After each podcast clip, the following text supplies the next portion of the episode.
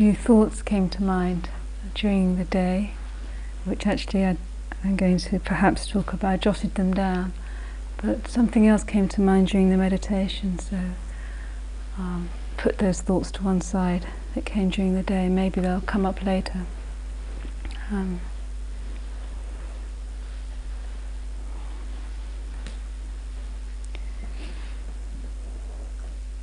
for some of you, um, this is old hat, this kind of a meditation retreat experience. yes, with professional retreatants. And uh, for others, it's, a, it's the first time that you've done this sort of thing. And uh, I just feel like I'd like to really encourage people for the first time, or it's a new experience, or if it's challenging because I feel it, to actually, it's not hugely dynamic or exciting, generally speaking, this kind of an experience. It, it requires a lot of endurance, really, um, to be with not very easy physical or mental conditions, but in the willingness to actually just be with some of this, uh, the stuff that comes to us during the day we build some strength. Um, if we respond to life uh, from the position of uh, always seeking the pleasing, which is has its benefit. I mean, there's, there's something nice about that. But if we habitually do that, then uh, it's more difficult sometimes for us to draw on a inner strength when when that's when a situation might demand that. So even if it doesn't yield brilliant insights, this kind of experience, it does build a foundation of just a, a willingness just to, when the mind says, I can't take another moment, to know that one can take another moment and just to stretch our sense of patience that bit more. Uh, and sometimes in our life it's important, perhaps not on a meditation retreat when we have all this support, but sometimes it's crucial for us to be able to stretch that bit to just take something that we feel we can't take. Uh, because the other choices that we have might be profoundly destructive or not very helpful.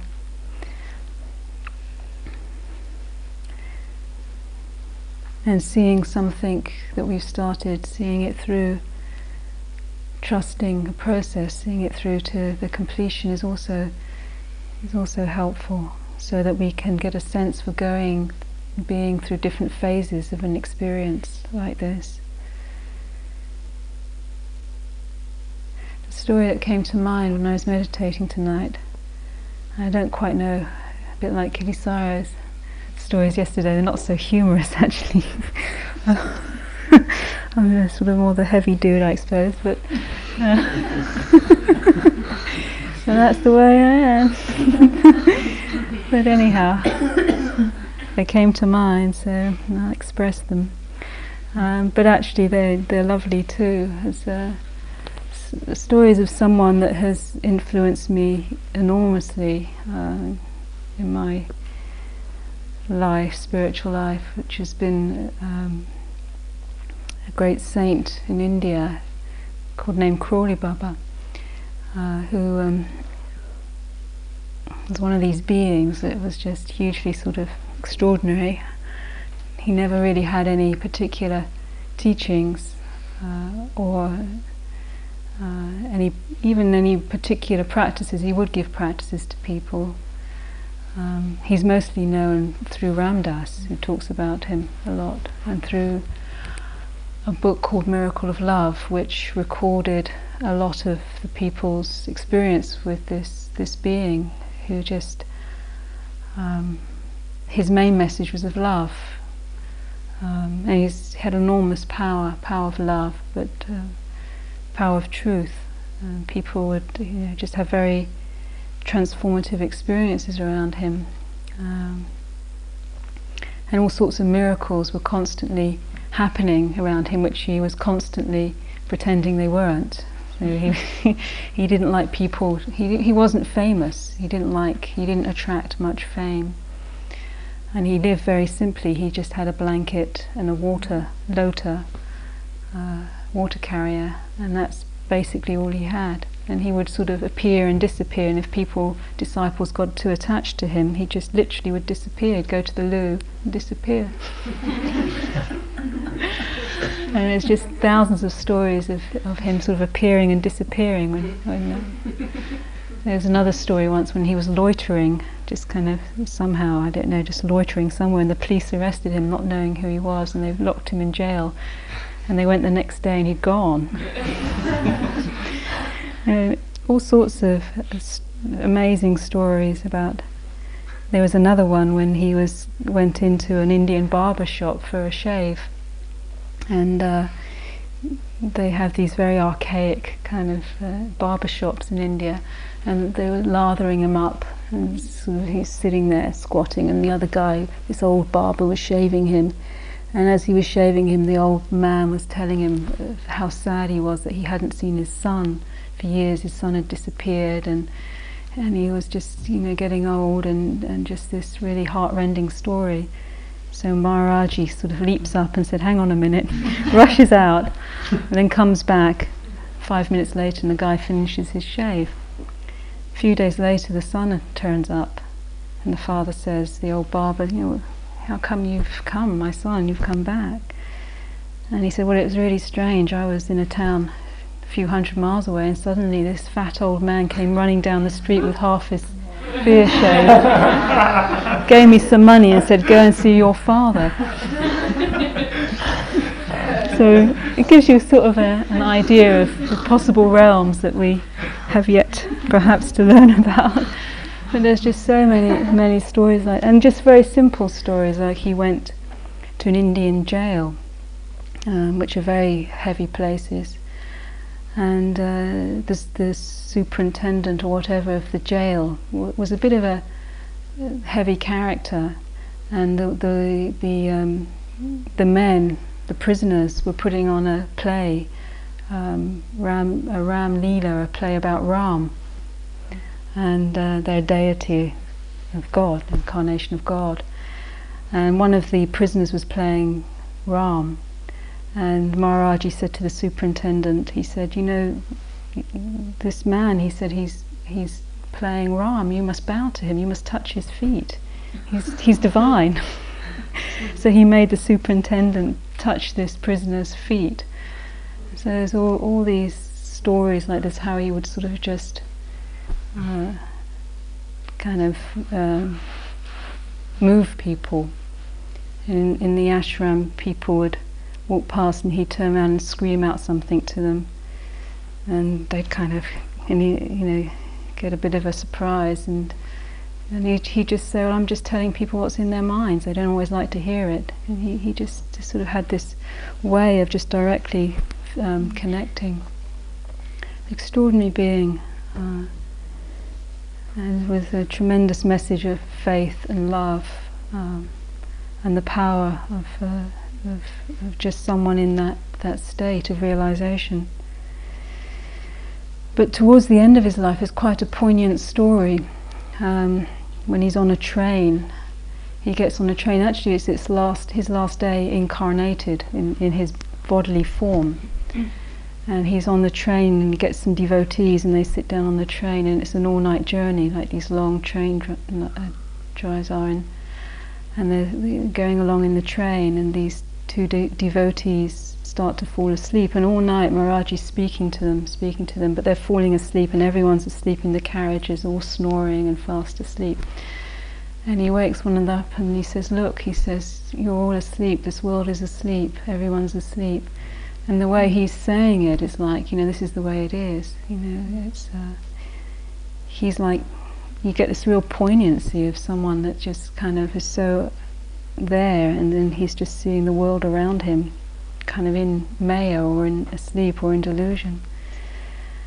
And, uh, and he says, This is my last day in central jail. Which is an interesting way of talking about this plane of existence. And uh, he gets off the train and uh, somehow disappears, so his devotees don't know where he's gone, and he has kind of a massive seeming heart attack, and they rush him off to the hospital, and no one knows who he is because it's said if the, a devotee says to him, you know, don't die, then it's very hard for him to die. He has to kind of stay embodied. So they rush him off to hospital, and they're putting oxygen masks, and and he just rips off the oxygen mask, and he says, "It's useless." Uh, what does he say? Lord of the universe or something, hail the Lord of the universe, and then he dies. Something like that. I think it's hail the Lord of the universe, and gone. That this whole whole um, sense of uh, the way he would operate in this realm, and yet this appreciation for the pain of it, the, the difficulty of it. In this same way, the Buddha uh, talked about the the Saha realm, called this the Saha realm, which means the realm of, of, of pain, the realm of difficult to bear, that which is hard, um, which is, it has many sufferings.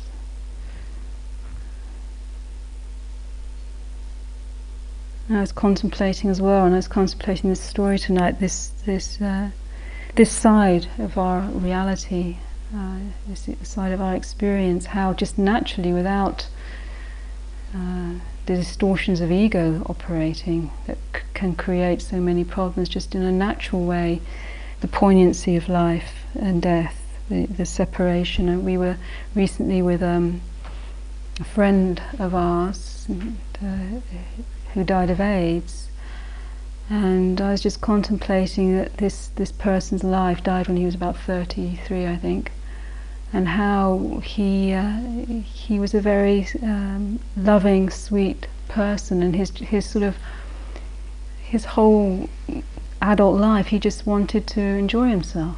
He just was really out to, to have a good time. He didn't. He wasn't really sort of a serious meditator or great philosopher or anything like that. He just wanted to have a good time, and he he had a, you know it just seemed like a poignancy to see this person that that was kind of stricken by this disease and emaciated and, dying with this this this um, body and this been so strong and all this potential that he had and all this this love of life um, sort of whittled down to to the skeleton, the body covered in sores and going blind and going senile and and just realizing that you know one how do you deal with that? How do you sort of you know rationally you can't rationalize it. I'm just seeing the family struggling to try and deal with and accept you know trying to and they're a very aware family trying to incorporate that. Uh, you know it's their young son just you know like young people wanting to have a great time and then then having this appear in their life and that's the way it is sometimes. It, this in this Saha realm, it's, it's, it has this this side to it. I had the same um, situation with my younger brother who died in a motorbike accident, and uh, I was contemplating that tonight. This sort of again this. Uh, uh, this uncertainty. He went out, his first big trip away from home, 18, and it wasn't he hadn't had a particularly easy time with uh, my parents at that stage. And uh, we don't exactly know what happened because I didn't find his body for five days but it seems that he was that there was a big storm on the road and the motorbike slid off the road and hit a he hit a tree. And um, as he hit the tree his neck broke basically he died pretty instantly. And funnily enough, at the time he died, I had a, a dream. Um, and it was a strange time of day because I just actually I was cooking on a meditation retreat, which was one of my big occupations in those days. And I went to sleep. Just I just suddenly felt tired. And I just fell asleep, and I had this dream where I couldn't breathe, and I couldn't breathe, and I and I dreamt, and I just had this very strong feeling I was dying. And uh, I actually dreamed that I had died, and then the next thought was, "That's strange. I've I've actually died, but I'm still here," which is kind of what I think he felt. And I woke up trying to breathe, and I think that was the the moment um, of his death. And I was feeling his his consciousness sort of disturbed, shaken afterwards, like he was trying not, he didn't know, didn't know he died. But then, but this this kind of contemplation on just how these things happen. Not, you know, one can say, oh, it's karma or grace or who knows what. You know, these words that we come out with. But ultimately, there's this sense that that in this realm that these things are possible. Um, these, these these you know people that I mentioned, uh, you know, in themselves were. Um, there was nothing evil or bad, there's just something beautiful in them with a lot of potential. It's, it's, it's not an easy realm, it's a, an uncertain realm, and it has its sufferings, and yet it has its beauties. It's a strange, uh, like Stephen Levine talks about, how does one keep one's heart open in, in hell? And that's what it feels like sometimes when you contemplate that side. Uh, the poignancy of samsara, and then also there's this this beautiful, wondrous side that we have where we can share um, beautiful human feelings and and a beautiful uh, sense of spirit, and there's courage, and there's um, kindness, and sometimes, in spite of the fact that it can seem very grey, just little gestures that people make can be very healing, very supportive, very encouraging. Someone smiles in the supermarket, or you know, someone kind of looks out for you or sends you something. These kind of gestures of kindness uh, are also there, are also important. But what I w- actually wanted to get onto a little bit tonight was that that these natural, I suppose, or lawful things that happen unexpectedly are something that are difficult, but one can work with them. One can't always have a rational reason why these things happen, but one can work with them. But I, I wanted to relate somehow the, how this practice, although it might not seem very dramatic, is I feel very profoundly significant because we begin to get in touch with some of the tendencies of mind, tendencies of ego that if they're not really understood can be can create even more unnecessary pain in our lives. And there's already enough to cope with just from the natural run of things. And not only in our own personal lives but in, in in the, the world around us has been, in a way, if you look at the distortions, how ego, ego consciousness that's been, that has no wisdom in it, or compassion in it, or sensitivity in it, has created havoc in, in, in various religions and institutions and in the business world and the political world. There's, there's a desire for, for gaining or, or, or, or just the, the consumption of materials and, and the, the, greed and the fear, and how these tendencies, although we could perhaps see them expressed externally, you know, and point to them sometimes when we look at an institution or a political person. Um, we can also see as we meditate that, that we can also, perhaps not to such extreme degrees, but we can also have these tendencies uh, and if they're not understood or, or, worked with, they can bring a lot of unhappiness, not only to the world around, but also just on a personal level in our relationships. It, sometimes just the obstruction of, of pride or the fear, the, the rigidity and control that can happen because of fear in relationships can just mean so much love lost so much potential potential uh, enjoyment, and sh- and that's that's very sad situation. Uh, that, that we have to really, um, in a way, work work against because if we if we don't become aware of these these um, tendencies, conscious of them, purify them, they can actually become more ingrained, more rigid. So, one very helpful teaching that the Buddha gave in terms of actually beginning able to locate at least some of these what they call sankharas or tendencies of heart and mind that can surface in various ways. He gave he gave the, the outline of the three characteristics of existence which we've been contemplating, anicca or change, which we've been looking at, which helps one to at least loosen one's hold a little bit, to contemplate the reality of change, dukkha, the sense of unsatisfactoriness or the unsatisfactoriness that comes from misunderstanding or, or clinging. Um, but perhaps one of the most subtle or more difficult um, no, um, insights that the Buddha talked about was the insight of anatta, anatta, which means n- non-self, or not really finding a permanent, abiding self in any of the changing um, conditioned phenomenon that we experience. And this is perhaps, in a way, one of the more challenging aspects of the teaching for us to really investigate, and it's hugely challenging for um, for the for generally for for our for our culture, which is so much uh, built around a sense of ego structure. But once we start to get a feeling for actually anatta, not self, or not having to take everything so personally, we can allow more space for some of the aspects of mind to, to be there that we wouldn't actually like to, to, to accept into consciousness.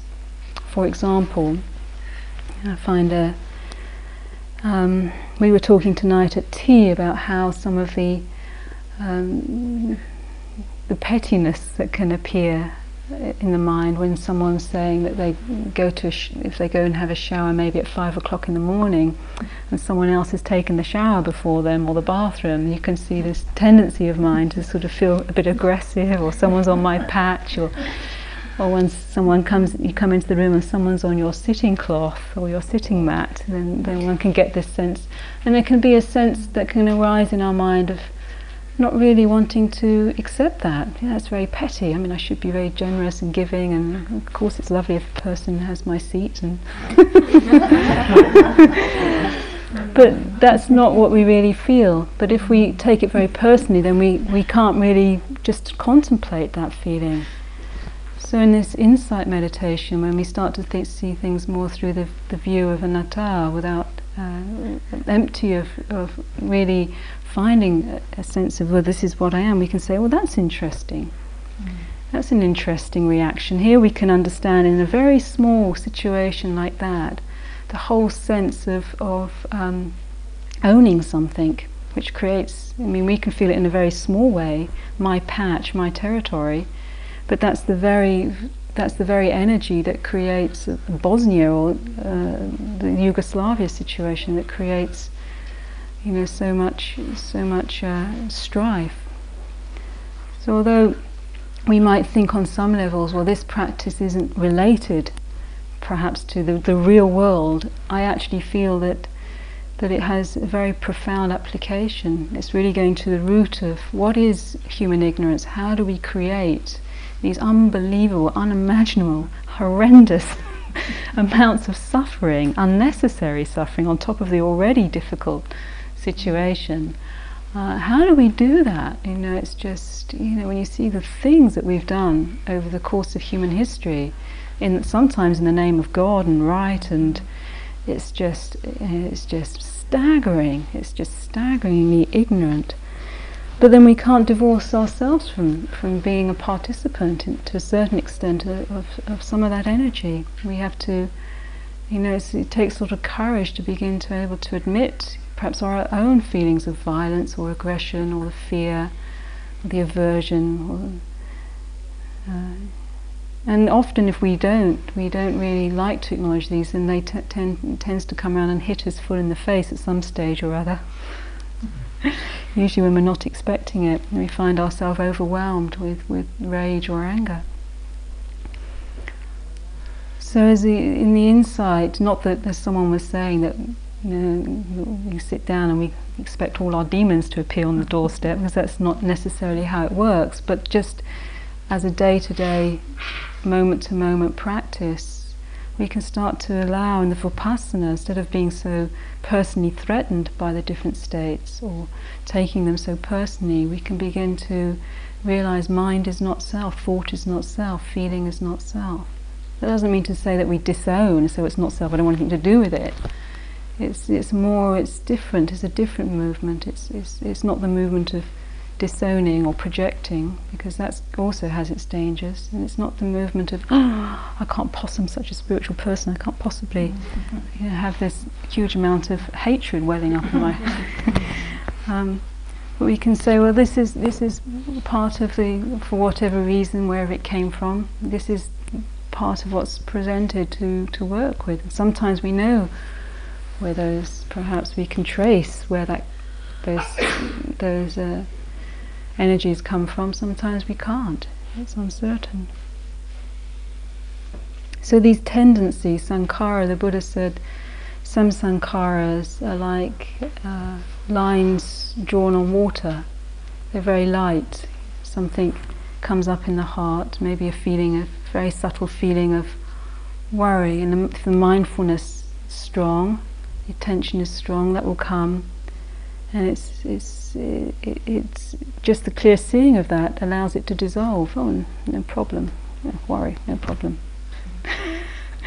Other things he said are like lines drawn in the sand. It's worry, oh, no problem. Oh, oh, hang on, it's not dissolving so quickly. We'd like it to just, you know. Someone said that uh, um, feeling that you've accepted something, sometimes you feel well, then it should go. You know, I've done my work, go. When it doesn't, you know, it's it's an old habit, and it's not going to go. It's going to be there.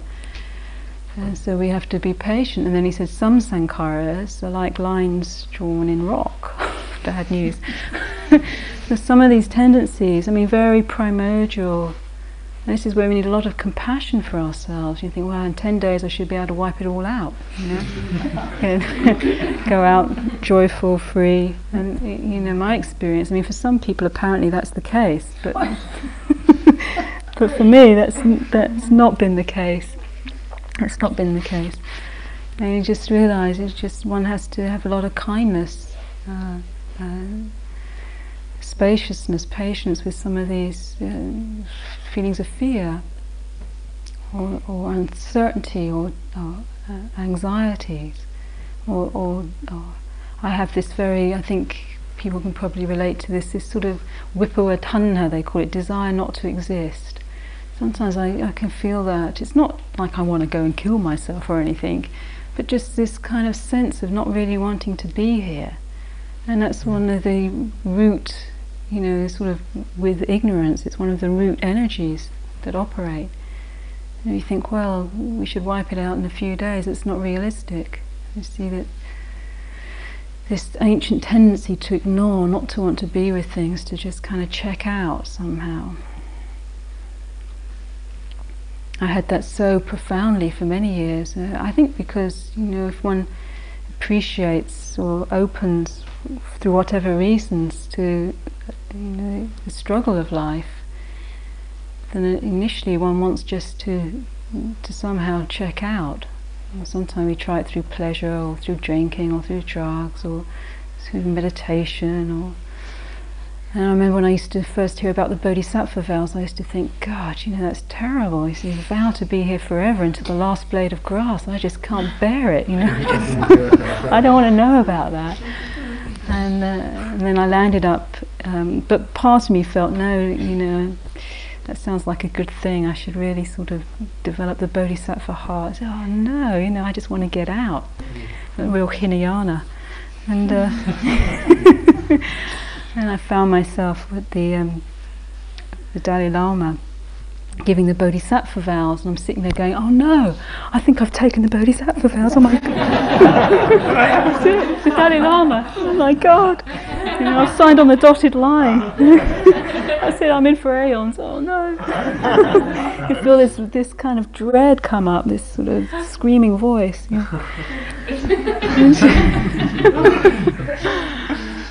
and uh, I just, I mean, it just and they're all views from a, come from a self view. I mean, ultimately, there's no one anyway, sort of going anywhere, so they say. But, you know, just, but just just uh, just seeing actually that that notion of the bodhisattva, although it's has a very a great beauty to it because it just has this patience, just like well, however long it takes, you know, rather than me in for the next 2,000 aeons, you know, which is sort of like a, a self-view. And You realise ultimately there's, there's, you know, Ajahn Chah said, don't be an arahant, don't be a bodhisattva, don't be anything, you know, just just keep letting go and just keep being with the moments as they arise. Don't make a problem out of, of, you know, whether you're a bodhisattva or not. But there's just this sort of notion of just, well, however long it takes, just to be patient with the different formations, with the, the some of the feelings that, that just don't disappear overnight, with, with, with some of the difficulty.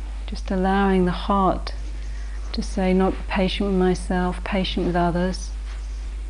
Um, feeling you don't have to go and convert everyone. Just say we're just patient with the way way things are.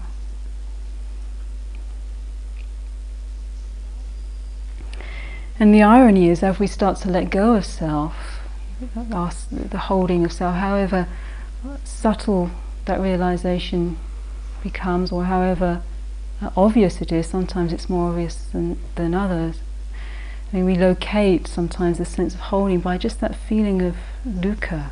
We can feel, what is it? Where am I holding? What's what's going on? And then as we start to let go, sometimes people think in Buddhism, if you if you say, well, there's no self, you just land up in this dry, arid, kind of nihilistic kind of zone, like a no man's land, like a desert. Uh, there's no self, there's nothing, you know, no feeling. I'm not going to feel anything. But my experience is that rather than landing up in some arid state, the, the letting go, the, the non-grasping, if you like, of self-view, uh, the, reali- the, the deepening of the understanding of anatta allows a more unified state to appear, rather than sort of the sense of me and you, um, the, the, sort of separateness that we feel. There's more an allowing for a sense of the whole. Um, it allows also for the sense of time, the point where we actually allow time to dissolve. Memory, perception, realizing these things are relative or conditioned, but they, they're, they're also limited. So when, they, when we chant perception is not self, realizing how conditioned our perceptions are. If we think of Kittisaro or different people in the room, we have perception and it creates a kind of reality. But from a meditative point of view, perception is also a relative, changing, unreliable thing. So this this teaching, I mean, I'm still contemplating it, but I feel it's probably one of the most essential revolutionary teachings of Buddhism. I think this teaching of anatta, shunyata, really looking at to how we create and hold uh, a sense of separate self. And I'm, I'm not talking about the plane of the individual, which we touched on, which, you know, if someone comes up to me and says, Well, what's your name? I say, Well, I've, I don't have a name, I'm just the timelessly dwelling, cosmic, here and now being, you know. So that's very nice for you.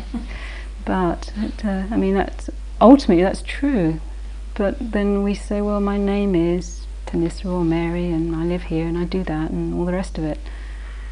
Uh, so that is a, the relative plane also has its has its truth, has its needs to not be just denied.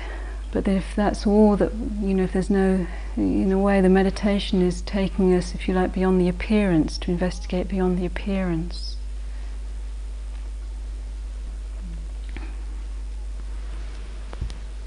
Think that's more or less what I wanted to say tonight.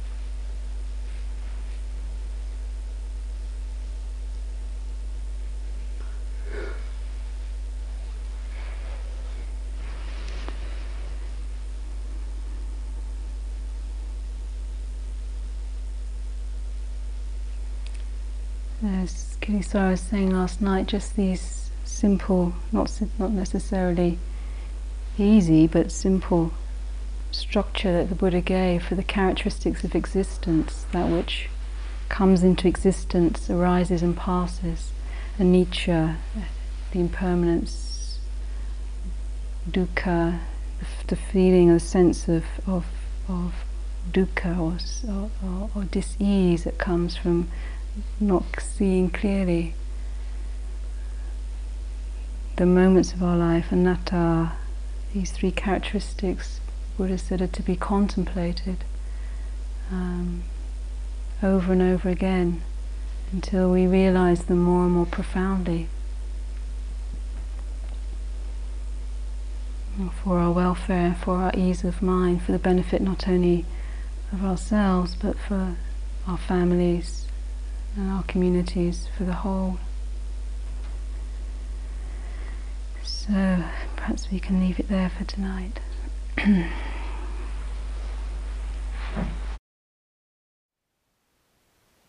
Thank you for listening. To learn how you can support the teachers and Dharma Seed, please visit dharmaseed.org slash donate.